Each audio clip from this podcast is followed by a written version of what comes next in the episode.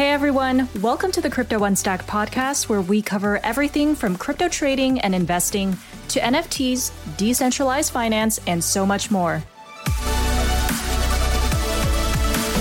The Crypto Unstacked podcast is meant for informational purposes only and should not be considered financial or investment advice. Nothing expressed in this podcast should be construed as a solicitation, recommendation, endorsement, or offer to buy or sell financial products. This podcast is sponsored by CoinFlex, the home of crypto yield. Whether you're passively managing money or taking an actively managed approach, you can earn and trade crypto easily on CoinFlex, which sees over $2 billion in daily trading volume.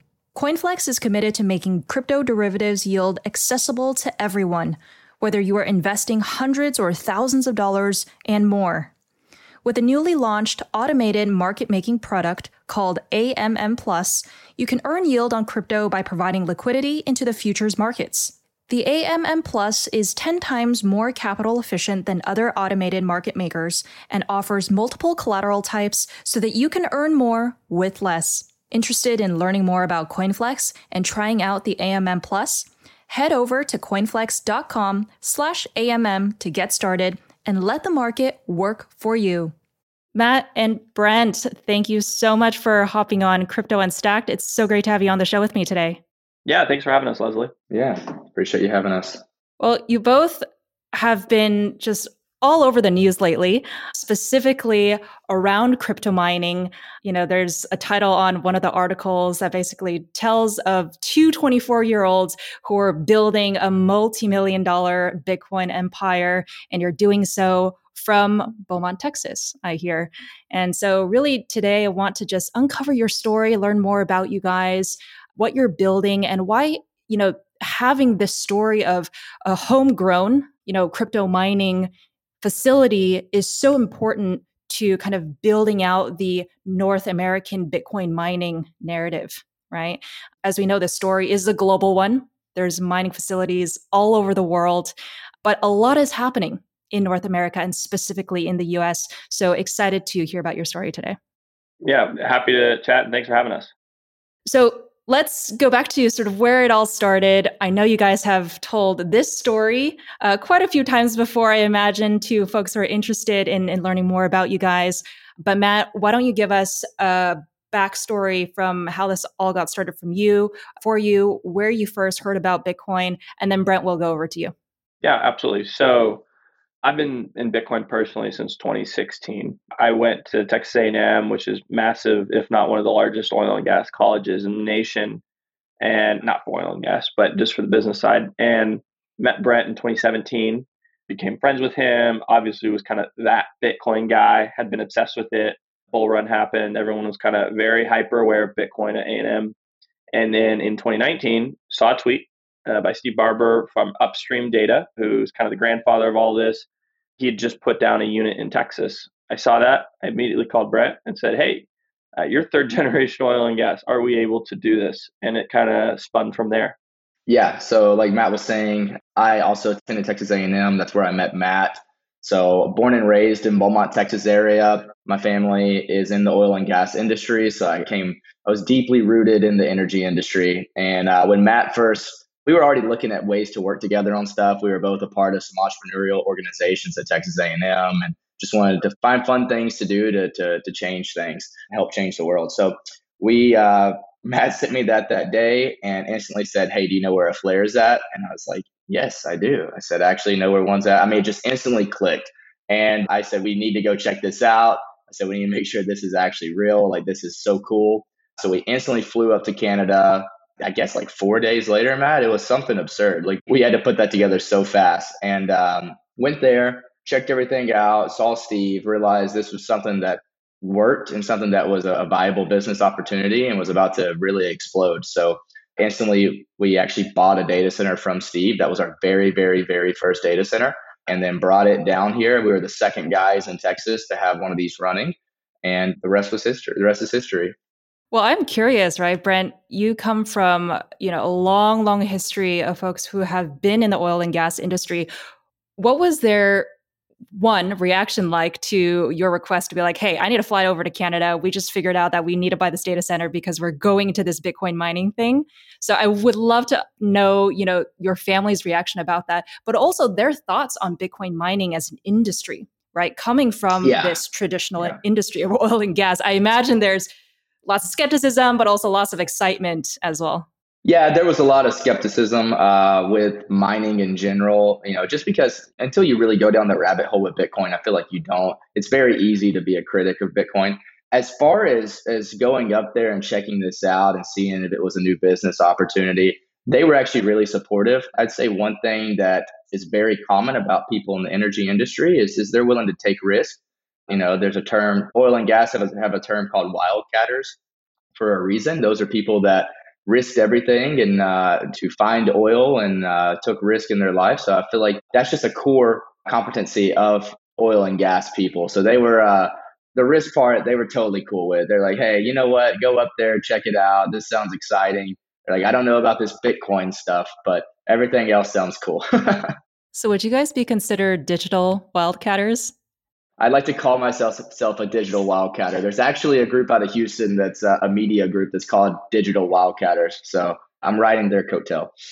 So you guys met at Texas A&M, had kind of grown up there together. Is that the case? Yes, yeah, we met freshman year at Texas A&M. Prior to that, hadn't known each other, but yeah, just were friends for before we had any business ventures together. So, but I read somewhere that either Matt or Brent, you guys had started side businesses as early as in high school. So, even before this Bitcoin mining venture, you guys had already kind of pushed into the entrepreneurial world. Is is that the case? Yeah. So, kind of one of the things that brought Brent and I together as a common denominator is we both had commercial landscape businesses in high school, and so sold those to pay for college. Yeah, that was kind of when we met each other. We found that in common, and kind of one of the first things we realized about each other. Yeah. Nice. Yeah, I had one in high school. What is it like to be a young entrepreneur kind of facing this otherwise behemoth energy industry, right? But coming at it from the Bitcoin mining angle, was there anything in the first, call it six months of you guys starting Giga Energy that you thought, you know what, like this is going to be a major, major challenge for us because we're not coming necessarily from traditional oil and gas? As it relates to that, I mean, so we went Texas A&M. Um, massive oil and gas energy college. So alumni alone, we had a massive amount of connections. And so from the energy perspective, it wasn't daunting. It was more so from the technical perspective and trying to communicate that to this kind of older generation of energy folks. That was more so the more difficult task. Obviously in 2019, Bitcoin was in a bear market. No one cared about Bitcoin. No one cared about Bitcoin mining. And so communicating that in a succinct way where I was like, hey, this is a great business opportunity. That was more so the difficult part in those first, call it 12 months, in my opinion. Brent, do you have anything to add to that from your early conversations? Yeah, I would say that one thing that we saw was it, you did have people that were skeptical about it, people that, you know, we could see, hey, this is going to be a challenge to communicate this process to some people. But overall, we were really surprised with, especially within Texas, how open doors were for us to come talk to people because they were excited about this, right? And this is still something I was at an oil and gas conference about a month ago. That's a, one of the biggest ones in the nation. And I almost heard as much talk about Bitcoin mining as I did about oil and gas. And this wasn't even about Bitcoin mining. The fact is, is that this is something new and something exciting in this industry, and people want to get educated and want to learn about it. I mean, tell us a bit more about the crypto mining ecosystem at large in Texas, Brent. How active of an industry is it? Yeah, Texas is uh, Bitcoin country. So we always say. There are Bitcoin cowboys all over the place that are changing the world right here in the state of Texas.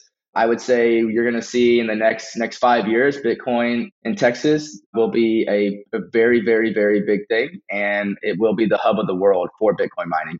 The way you got to think about it is, it's not just oil and gas, right? Bitcoin uses energy, and Texas is the energy hub of the world, whether it's oil and gas, whether it's wind, whether it's solar. And we have all three of those things and a lot of abundance of those three things in this state.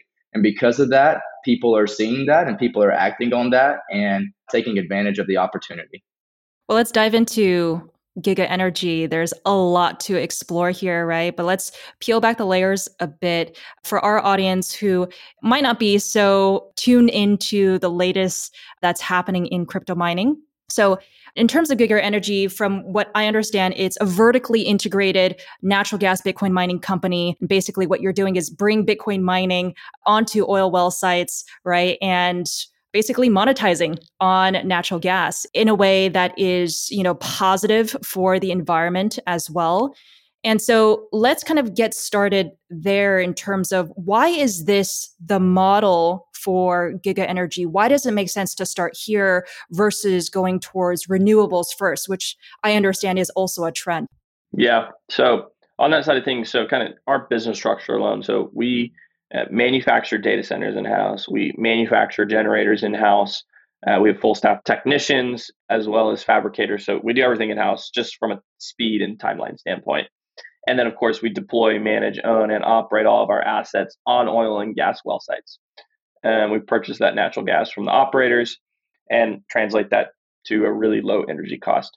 From our perspective, there's a place kind of both for renewables as well as off grid mining or natural gas Bitcoin mining as it relates specifically to the cost of power and scalability, right? There's debates within that. But in terms of timeline, uh, natural gas Bitcoin mining, there's very few things in the world where if you have the right processes in place, you don't have to rely on anyone else. You can turn on power in 12 hours. If you go on grid, you got years of regulation within ERCOT, say that's a regulatory council within Texas. So very specific things where if you go off grid, it's the Wild West. You have natural gas and a genny, like you can turn power on real quick. And so that's really kind of the fun part of, of what we enjoy doing. I think to add to that as well is we are, when we started this, you know, given my background with oil and gas and my family's background, and Matt, his background with everything he had, we are indifferent, right? If we would have had a solar form or a wind form, I guess we could have gone and mined Bitcoin there as well. However, we knew that there was a problem with flaring. So growing up in the oil field, I always saw a lot of flaring. I knew that it was wasteful. I knew it was something that could be taken care of. I just didn't know how it could be taken care of. And just kind of give you context, there's enough gas flared off in the state of Texas each year to power the entire state. So that should really tell you something. Like there's a problem. And our view was if we can go ahead and start addressing this problem and we have the knowledge to be one of the people that can tackle this issue, like that's where we should start as well as it was just icing on top that the cost of power with flare gas mining is the cheapest in the world. So that was just like that's why this has exploded this industry in my opinion. Well, you guys mentioned during an early conversation that you guys are the second natural gas Bitcoin miners in the state of Texas. So that means there's only one other company that's going this route. Why is that? Like is it very energy intensive to just get some sort of site going for natural gas, or do you need the relationships to get this business to happen? Yeah, so we were the second ones in Texas. So there's still obviously much more coming online. We are just one of the first with it. Off grid natural gas Bitcoin mining, it's very difficult to do from an operational and technical perspective, right? You're talking about a generator with 200 moving parts that are designed to be replaced and they will break on you. You're talking about very harsh environments. You're talking about really hot or really cold environments. And so, from an engineering and operational standpoint, it's difficult, albeit not so difficult that there's not a lot of people in the space. So, I mean, there's probably 10 or 20 people in Texas right now doing it. There's publicos that are unannounced mining Bitcoin with natural gas. Some one ConocoPhillips has announced that they're doing mm-hmm. it. So it's definitely live and well, and probably one of the kind of biggest fads in the space right now is what I would say in terms of everyone's asking about natural gas Bitcoin mining. And how did you guys get the first site? Was it through a relationship or, you know, how much time did it take to actually pitch that idea? Yeah, so the first site it's relatively easy on the producer side, right? You're just saying, "Hey, I'll pay for your gas." You're the one in charge of finding a generator, finding a data center, finding the ASICs, putting it all together, managing the data center, managing the generator, managing the ASICs. And so that's kind of the intricacies of it. On top of that, all the capital required. And so um, finding the producers uh, just kind of through a series of relationships said, hey, you're getting zero for your gas. What if we pay you something for your gas? And that's really kind of how we got started. I mean, let's talk a bit more about the operational side and also the financing side, right? Because people coming in saying, Matt, you just mentioned you need all these things that you have to find, source, and then manage, right? And then you have the labor. Not to mention, it's not just you both. You have a great team of 10 people, I hear, who's, you know, building up this operation, right? But let's start on the operational side and go back to one of the earlier points that you made, Matt, about, you know, how you're sourcing energy. Where is that coming from? Yeah. So as Brent alluded to, right, there's a massive abundant amount of natural gas uh, in the U.S. and Texas alone. So that is, at least from our business model, relationship game. It's kind of who you know, chitty chatter, going around, buddies, cousins, friend, right? I mean, that's literally how it's done because you're talking old Texas energy. From a relationship professional standpoint, sometimes we get inbounds from that, um, but it's much more usually relationships. So that's kind of identify through relationships natural gas next would be say, okay, well, now we need a generator. So we have a 4,000 square foot remanufacturing facility where we physically manufacture generators. So we're talking 1,200 horsepower, 24 foot long engines that combust this natural gas and create electricity. They're about a quarter million dollars each. I mean, these are massive engines. And so have a team of technicians that are manufacturing those engines as quickly as we need them. The next part that's kind of going in tandem would be the data centers they're agnostic whether they can go on or off grid, but obviously we make them for an off grid application. So we have a team of technicians and fabricators and welders where we wire up all those, create those out of 40 foot shipping containers. And when we have all the parts in front of us, we can assemble them in about four days. So really, really, really fast process. And the goal is, hey, let's do it as quickly as possible. That is kind of the main goal on that front. From there, obviously, put the two products together, ASICs are kind of the next step within that. And so you want to get ASICs at the very last minute and deliver them directly to the well site. Those are highly capital intensive. You can have multiple different generations, right? So you can have a Gen 1, which would be an S9. You can have a Gen 2, which would be S17 or M20. And then you can have a Gen 3, which would be S19 or M30, right? We tend to run Gen 1, Gen 2. Just from a capital allocation standpoint, we're much more interested from energy perspective than we are plugging in a computer. And so bring all that together. Getting Gen 1, Gen 2 computers is a lot easier than getting a Gen 3 computer. Gen 3 computers are backlogged, future orders. Now you have the S19 XPs coming out, right? It's a whole mess. We don't really want to deal with that. So you kind of slap them all together, send them up uh, north, south, wherever you may need to go to the actual well site. You crane in these physical products. I mean, the generator alone is 50,000 pounds. So you crane that in, drop it down on the well pad. You got to run these massive, thick electrical lines. I mean, it's tens of thousands of dollars just of copper to get it from data center to generator of flowing that electricity. And then, of course, plugging in computers and bringing it all online. So it's a very long winded, capital intensive, labor intensive, technically intensive process. Brent, what part of that process do you come in? Well, so now, I mean, when we first started, all of it, we were the janitors of the company, we were the accountants of the company, and we were, the, I guess, the CEOs of the company. We did it all. Now, my main focus is is um, energy. So I'm the one sourcing that. I'm the one that's typically trying to build out these relationships to find that energy. Like Matt was saying, Texas oil and gas, and really oil and gas in general, is a very relationship driven industry where if you don't know somebody that knows them or if you uh, don't have an existing relationship with them, chances are they're not going to answer your call because they've been ripped off so many times. You know, growing up, my dad always said the only place that has more criminals than the prison is the oil and gas industry, uh, which was just a little side joke he would always make. And basically, you know, it's just what it is is a lot of a lot of oil and gas guys are paranoid. They're they're skeptical to allow just two 23 year olds to just come on their oil side and say, yeah, I'm just going to like plug this in and take your natural gas and don't mind these like sci-fi, you know, utopian looking computers. We're just going to plug those in as well. And, uh, you know, people have called them Christmas lights before. Like they don't even know what they are sometimes. So it was difficult, but that's my main focus now is just relationships. Well, Brent, you guys work with over 20 and counting, right? Oil companies. Why are they so eager to get into Bitcoin mining, this subset of companies? You know, why now? Yeah, yeah. We're talking with companies all the time, and companies are Two things. One is they realize this is a viable business opportunity. A lot enough people have done it, and there's been people on the sidelines watching for a while that finally said, "Okay, this does work. We have flare gas, we have stranded gas. Let's do this." As well as I think you're also seeing a time where with ESG and everything else happening right now, oil and gas is in a tough spot. And whether or not, you know, love it or hate it, we all know that that's the truth, that they're getting penalized for flaring and stuff like that. So I think right now they're seeing this as an opportunity to say, okay, hey, look, I am flaring. Nobody likes wasting energy. Nobody likes stuff like, you know, impacting the environment. So if they can say, I can find a way that I can stop this, I can help clean up and have a more efficient extraction of my hydrocarbons, I think everybody wants to see that. And I think they're excited about that. And are these exclusive deals and partnerships with oil companies? Like, could they do the, the exact same thing with others?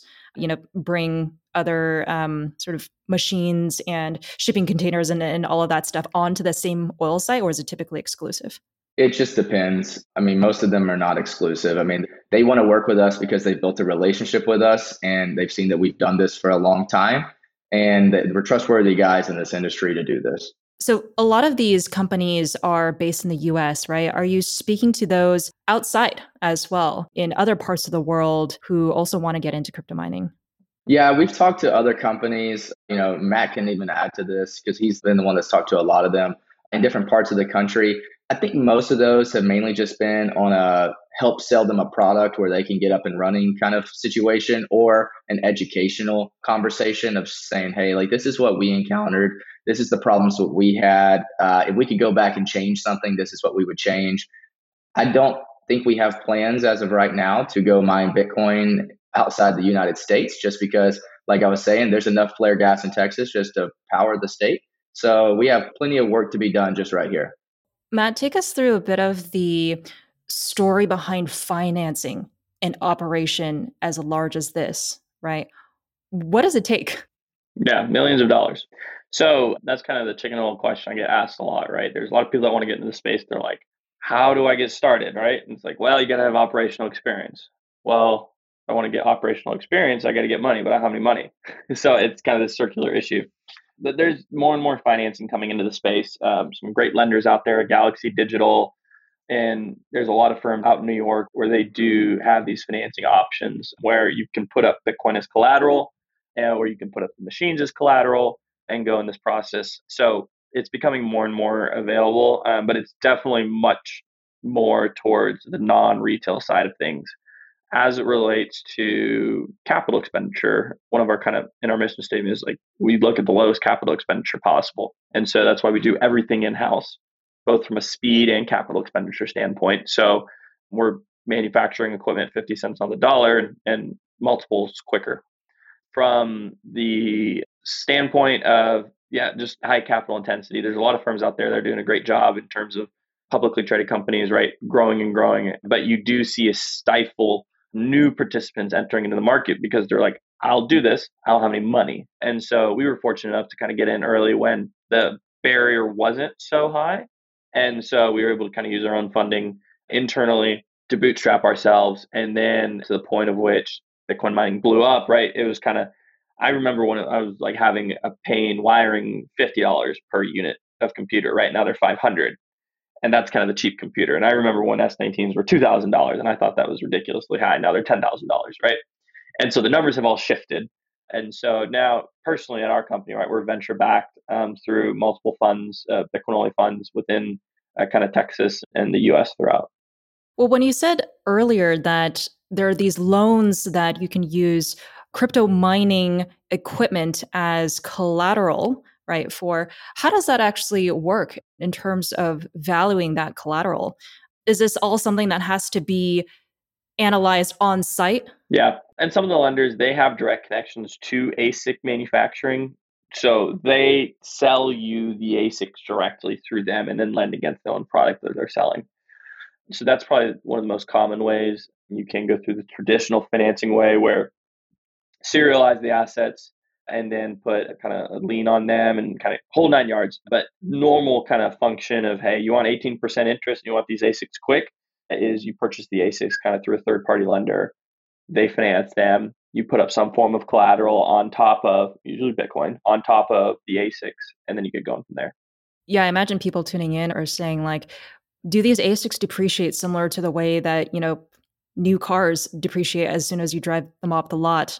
You know, and with all these new iterations coming out, right? Different versions, one, two, three, the rate of change for you know the value of mining equipment i imagine is increasing because the speed of all the different components you know the speed of manufacturing these is also increasing as well right yeah well so the one big difference though right so we went through from cpus to gpus to fpgas to asics from 2009 to now for mining bitcoin you're talking magnitudes of change from a cpu to gpu et cetera now that you're on the ASICs, the s9 is kind of the flagship first large scale ASIC. It came out in 2016. It's 14 nanometer chip. From then, we've gone from 14 nanometer, 7 nanometer to 5 nanometer. 5 nanometer is the same as your MacBook Pro. So, this iteration cycle, we've kind of reached the equivalent of our other hyper efficient computing solutions. And so, from kind of we've gone from parabolic increases in efficiency to marginal increases in efficiency. So S9 has about 100 joules per terahash of efficiency to the Gen 2, which is about 50 joules per terahash. So you have a 100% increase. And then from 50 joules per terahash to 29.5 on the S19s. So again, not that great. And then from the S19s, which is 29.5, to the S19 XPs, which are still 5 nanometer, which is 21 joules per terahash that's just marginally increasing. So you're seeing kind of this slowing down in this. And what's interesting is the S9s are still profitable.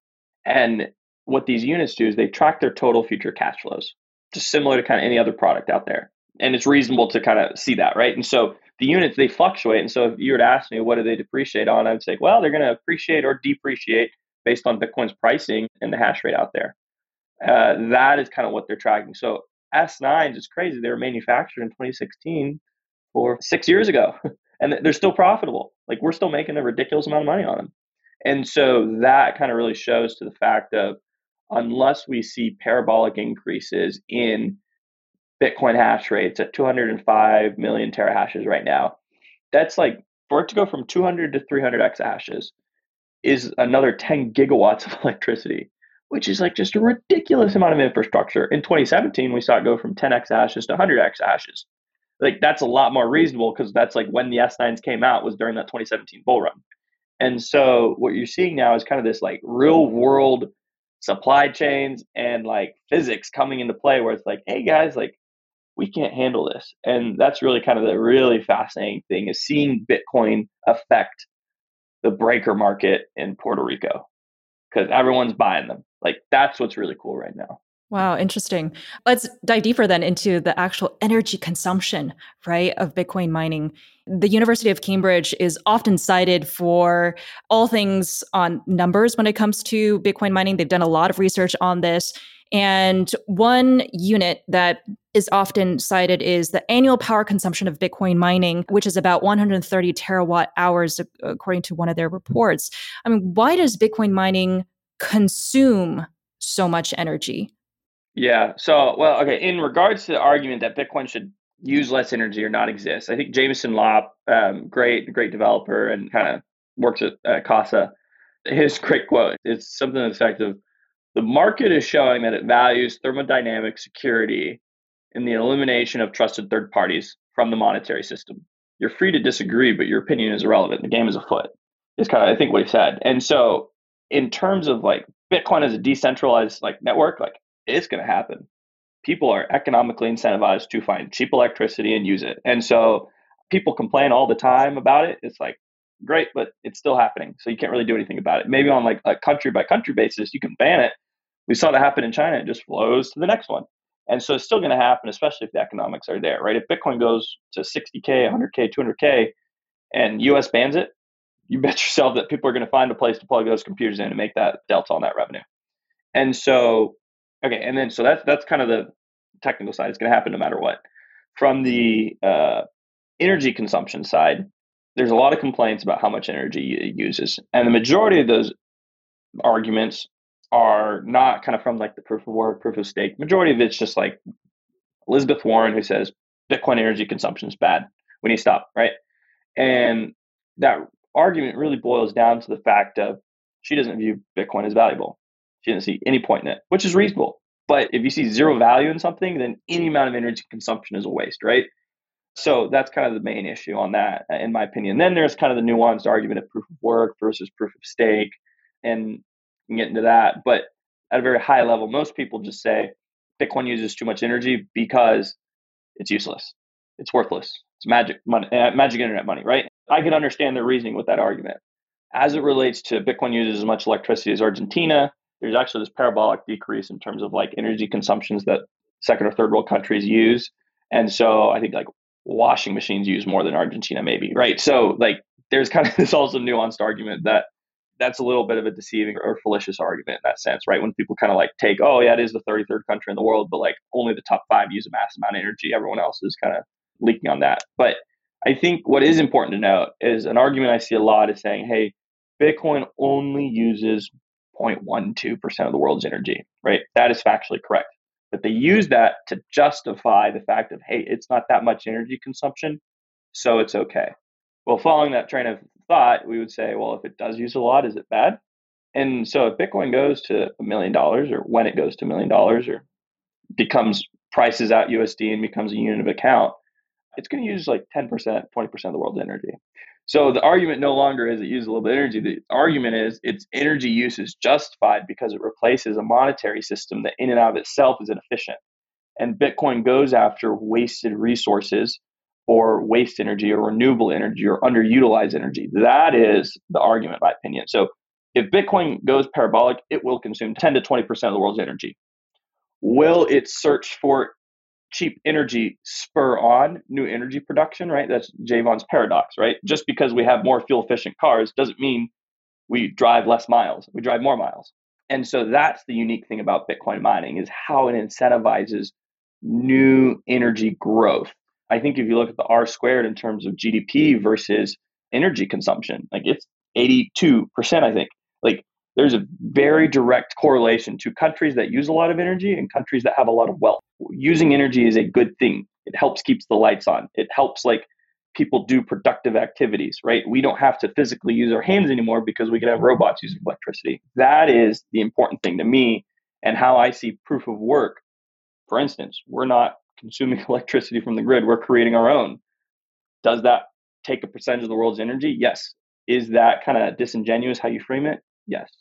Yeah, that's really interesting. Thank you for taking us through that. I I think that was a really relatable explanation to if I can call it an age-old question that people have about Bitcoin mining because if fundamentally you don't ascribe value to Bitcoin either as money or as a technology, right, as a tool, then yeah, everything else goes out the window because your explanation will be tied to your thesis about something. So that's super interesting to me. I mean, Brent, do you have anything to add to that? Like, are you sort of on the same fence there, or do you have other thoughts? Yeah, I totally agree with. I mean, everything Matt's saying. At the end of the day, we have a lot of negative comments and posts about what we're doing in the space, even though we're lowering emissions with this flared and stranded gas. And I think what it is is people just don't get it, right? So we see comments all the time that I see. I see people saying, you know all this energy and all this money and they're solving sudokus right? And like they're what it is, is is they don't deem bitcoin valuable. And it makes sense right? Like i can reason with that. If you comp- if you do not understand bitcoin you probably won't think bitcoin's valuable uh, which therefore any energy you used to mine bitcoin would be a waste. But one thing i will emphasize that i think is great is bitcoin incentivizes incentivizes people to use stranded energy and, and incentivizes to reduce waste, in my opinion, because it's the first time that you've seen liquidity brought to stranded energy. There's so much energy in this world that is not near society, and it's hard to store energy. It's hard to contain energy. So, therefore, a lot of energy in this world is just wasted or not able to be utilized because it's just not near people, right? Like, you know, uh, West Texas, they have the Sun Belt and the Wind Belt in the United States, and they both intersect right in the middle of West Texas. and there's not a lot of demand for energy in West Texas, but there's plenty of wind and there's plenty of sun. Well, this in a lot of ways incentivizes renewables. You know, there's so many different ways that Bitcoin just incentivizes innovation in the energy sector. And I think that's what we're going to end up seeing long term play out is Bitcoin's going to end up what is what Matt you can add in if I say it wrong, but I mean there's a quote from Satoshi Nakamoto that says Bitcoin mining should end up where energy is cheapest, right? And I agree with that because at the end of the day, Bitcoin mining incentivizes to find the cheapest energy and many times the places that have the cheapest energy means that it has the least amount of demand, uh, which means society probably wasn't using it anyways. Okay, this is getting super interesting. This is the heart of it, I think. And you guys have done an incredible job of just making the explanation really accessible. I mean, another question that people might have to, you know, follow up on this is do you think Bitcoin has succeeded as money, right? Like to your point of Satoshi Nakamoto and his his thoughts on how Bitcoin mining will go where energy is the cheapest. I mean, that was all in context of Bitcoin as money. And it seems like that narrative has gone completely 180 from there, where now it's primarily store value as opposed to means of payment. What are your thoughts on that, Bitcoin as money? Yeah. So something that kind of transitions to a unit of account, right? If I say 20 bucks an hour, you have an idea of like, oh, that's, that's pretty good pay. I say I'll pay a dollar an hour, you're like, ah, that's not worth it. If I say 0.03 Bitcoin per hour, doesn't click, right? That's what unit of account is. So the hmm. iteration of time to get to unit of account, where you have a BTC denominated world, it has to go through steps of iterations. So first is the fact that anyone is willing to assign value to Bitcoin, right? That was with the Bitcoin pizza. Some amount, like someone was saying that is worth something. It's worth a pizza. Next is kind of the medium of exchange. Okay, it's not like people aren't really kind of using it, but like they're at least buying drugs with it and they're using it to swap out. It's like a medium exchange is something you don't really want to hold, but you only want to hold it to get something else. And so Bitcoin in each phase of that step, it is that phase and then the next, right? So it's kind of this iteration. So it's a medium of exchange, there's value assigned to it. The next one is a store of value, right? And that's kind of the phase we're in where it's like, hey, me, myself in 2016 was willing to put my whole net worth and college savings in Bitcoin and say, I'm going to hodl it, right? That is like pretty extremist, but there are people doing that. There are people that have their, their savings or majority of their savings in that, right? And as Bitcoin's volatility decreases, the number of users that use it as a store of value increases. And so that's kind of what's going on. And you got to remember, right? We're pricing this in the USD. If you go somewhere else where the volatility of their local currency is higher than BTC's volatility, what's going to be more favorable? And as more users enter into the market, volatility drops, users goes up, and kind of this positive feedback loop. And so right now we're in the medium exchange phase, we're in the store value phase. And in order for it to be money, right? It's like I'm willing to like kind of just trade in this, forget about dollars, have this exchange platform. That's the next phase to go in. That's going to be the longest phase. So we're trying to assign value to a 12 year old currency, 13 year old currency, and it's having price discovery. And right now its competition is like gold. And gold had like 2,000 years to get to a $10 trillion market cap. Bitcoin did it in 12 years. And so that is kind of the iterative phase of like price discovery. And when you have an asset that is completely inelastic and doesn't respond to changes in demand, of course you're going to have big increases and decreases in volatility, right? But if I truly believe I have gold at 100 bucks an ounce, I'm not going to sell. Why would I do that? I'm going to hold, wait till it goes up to $2,000 an ounce. And so the point at which Bitcoin becomes money, which is a very arbitrary word, but in my opinion, that's a unit of account, something people are willing to kind of trade, settle, kind of use and say, I want to use this instead of the dollar, is when Bitcoin's volatility is its lowest, right? And there's very little upside to it. Right now, there's still a tremendous amount of upside. And so, but again, that's from a very privileged perspective. That's from me with the US dollar and the world reserve currency as my bias. From someone in El Salvador, right? It already is their money. And so I think that answer is different to multiple people who you ask. And I'm going to be one of the last to answer it. And some other people are already the first to answer it. But yeah, that's really kind of what our opinion is. Absolutely. That makes a lot of sense. Yeah. Trying to always put our answers into context of where we are, you know, how we relate to Bitcoin. A lot of people just see it as an investment for us Whereas others, everything that they earn from every paycheck is going into Bitcoin, right? Or is going into, you know, a stable coin because they're dealing with hyperinflation in their local currency, right? So yeah, putting th- those explanations into context is super important. Brent, anything you wanted to add on that part? Do you think it succeeded? Do you think it succeeded in other ways apart from money? I'm just going to leave it where Matt was at. I think he hit the nail right on the head. Would it be crazy to ask whether you guys consider yourselves uh, Bitcoin maximalists? You know, I consider myself a Bitcoin minimalist. I spend all my time in Bitcoin. That's honestly all I really care about because I think that's where the majority of the change in the world can be invoked.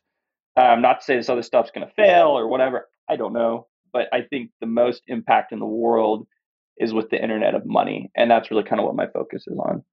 Yeah, I would also consider myself a Bitcoin minimalist. I have all the values of a Bitcoin maxi, of course. But at the end of the day, you know, our business is centered around Bitcoin. That's what I prioritize because that's what our company, you know, more education on Bitcoin means more understanding of, of our company, which helps with growth of our company. So therefore, my view is is I need to spend all my time learning about this. And I think that it will always be the most relevant cryptocurrency in the space. And I do think that we will see a day where there's a Bitcoin standard. So I, I want to be a part of that and uh, not get sidetracked looking at NFTs or bored apes or whatever it is. That's too funny. So, guys, as we wrap up here, you know, I've learned so much from you both. It is helping me to better explain myself to others, right, who are new to the space, what this whole energy conversation is about when it comes to Bitcoin mining. But I imagine a lot of people tuning in are interested to know, you know, as you guys are expanding, growing the team, as you're looking for new talent, right? What qualities are you looking for in these types of candidates? And what roles are you hiring for? We're hiring for welders, electricians, fabricators, all the six figure blue collar jobs you can imagine. From an employment standpoint, I think what I look for most is one, communication. I think 99% of problems in the world, personally and professionally, stem from lack of communication or miscommunication, like everything, in my opinion. And so people that can communicate, hear communication correctly and get that across, even if you can like do it like 80% of the way, I think that reduces a massive amount of friction. So I think being a good communicator is really important for us. And then um, moving really fast within the Bitcoin space. We work seven days a week. One year in Bitcoin is a 10 year market cycle. Uh, so that's that's just an absolute, right? So like when I hear like get an email and it's like, oh, like, yeah, let's schedule a call in a couple of weeks. I'm like pulling my hair out. I'm like, what's wrong with you? Like you're just wasting time. So I don't have a couple weeks. Moving on to the next deal. no, you literally don't. You don't. You don't. So people that get that kind of sense of urgency, we we really value. And then problem solvers is what I would say. Um, people create problems and people solve problems. And people that kind of look at something and say, I'm just going to figure it out right? Like that's what Brent and I have been doing for the past years. We didn't know how to operate a generator. We just looked at it and said, I don't know where to start, but we'll figure it out. We'll figure it out. And pragmatically, most stuff in this world isn't that hard. You just have to be willing to do the work. So those kind of the three main areas that we look at. Brent, anything you want to add there? Yeah, I mean, I, I think Matt summed it up. I think that um, at the end of the day, a lot of people don't realize that the people that are going to do the best in this industry are are the the blue collar the blue collar people in this world because at the end of the day, Bitcoin is is created on the idea of proof of work. And proof of work means you have to get your hands dirty. It means that at the end of the day, physical infrastructure has to get built. While we still have to do Excel models and everything else, and you know we do a lot of finance. At the end of the day, uh, we want to be office light, field heavy, because that's where the infrastructure gets built. And uh, we are seeing people that you know, building out facility on an oil and gas site to mine Bitcoin, that's nothing, right? They worked on drilling rigs all their life, throwing chains on oil pipes and just like doing like the most like heavy duty, hardcore work you can imagine. And those people that are skilled in specific aspects or specific industries within, you know, Bitcoin in general, you know, so there's so many things that ended up being such an asset for Bitcoin that people have worked their whole life in that had no idea that would end up being so important. I think those people are going to see that they're going to be on the forefront. They're going to change the world. Yeah, I think what's cool is like, in my opinion, it sounds cheesy, but you really build your own journey. So at A&M, it was kind of 2017 people that graduated in our class, class of 21. There was one guy, and none of these people know each other. One guy who found his way in and got a role as an analyst at a Bitcoin mining firm. There's another guy who started a kind of Bitcoin VC. There's another guy who got a job at Bitcoin Magazine. There's another guy who started, found me, and got a job as our director of product operations, who I didn't know in college, right? Just kind of throughout everything, right? Did that. We started, Brent and I started the, the Texas A&M Bitcoin Club. We got a Bitcoin conference that got Ray Dalio, Bill Miller at Texas A&M. So I think like what's so interesting about that is that's all like a bunch of kids at A&M, just college kids. Like, but they said, I want to be in Bitcoin and they found a way. And like it is very much possible. Like, and none of them were programmers, right? I think that's the most important. thing I was like, oh, I don't have, I can't program. How am I supposed to get Bitcoin, right? Like, you can do it. Like, there are specific ways of like going about it. It's just like you have to try hard and figure it out. And like, man, like, like I've seen people do it over and over and again. If they're like, I'm obsessed with Bitcoin, it's the new internet. How do I get into it? You can find a place. And it's like that was in 2020. it's like getting easier and easier every year to do so. So uh, that's why I found it so cool. And I think one other thing to add to everything Matt was saying that just it really like I think it's just crazy. It's like it is such a it's an industry that needs critical thinkers so badly because it's really the people that just want to jump in and like figure stuff out. And because we've had numerous times over this journey that people have asked us, well, like, you know, have you Googled this? Like, let's check into this and see what the right way, you know, what, how does this work? And then we've looked around and we're like, I'm pretty sure we're the ones that are supposed to figure this out. I mean, I don't know if anyone's done this. So it's such a new industry that has so many problems and challenges that still haven't even been tackled. And it's the engineers and the innovators that want to tackle those problems head first and uh, figure them out. Well, guys, your journey got started in 2019 when you were both sophomores in college. In 2021, you guys apparently made $4 million running this operation and you're on your way to growing this more full scale right? Adding more people onto the team. And i really truly cannot wait to report on this maybe you know one year down the line see where you guys are at and just yeah be part of that journey with you. Thanks so much for sharing your stories with us. It was great having you both on crypto unstacked. Yeah, thanks for having us leslie. Yeah thank you for having us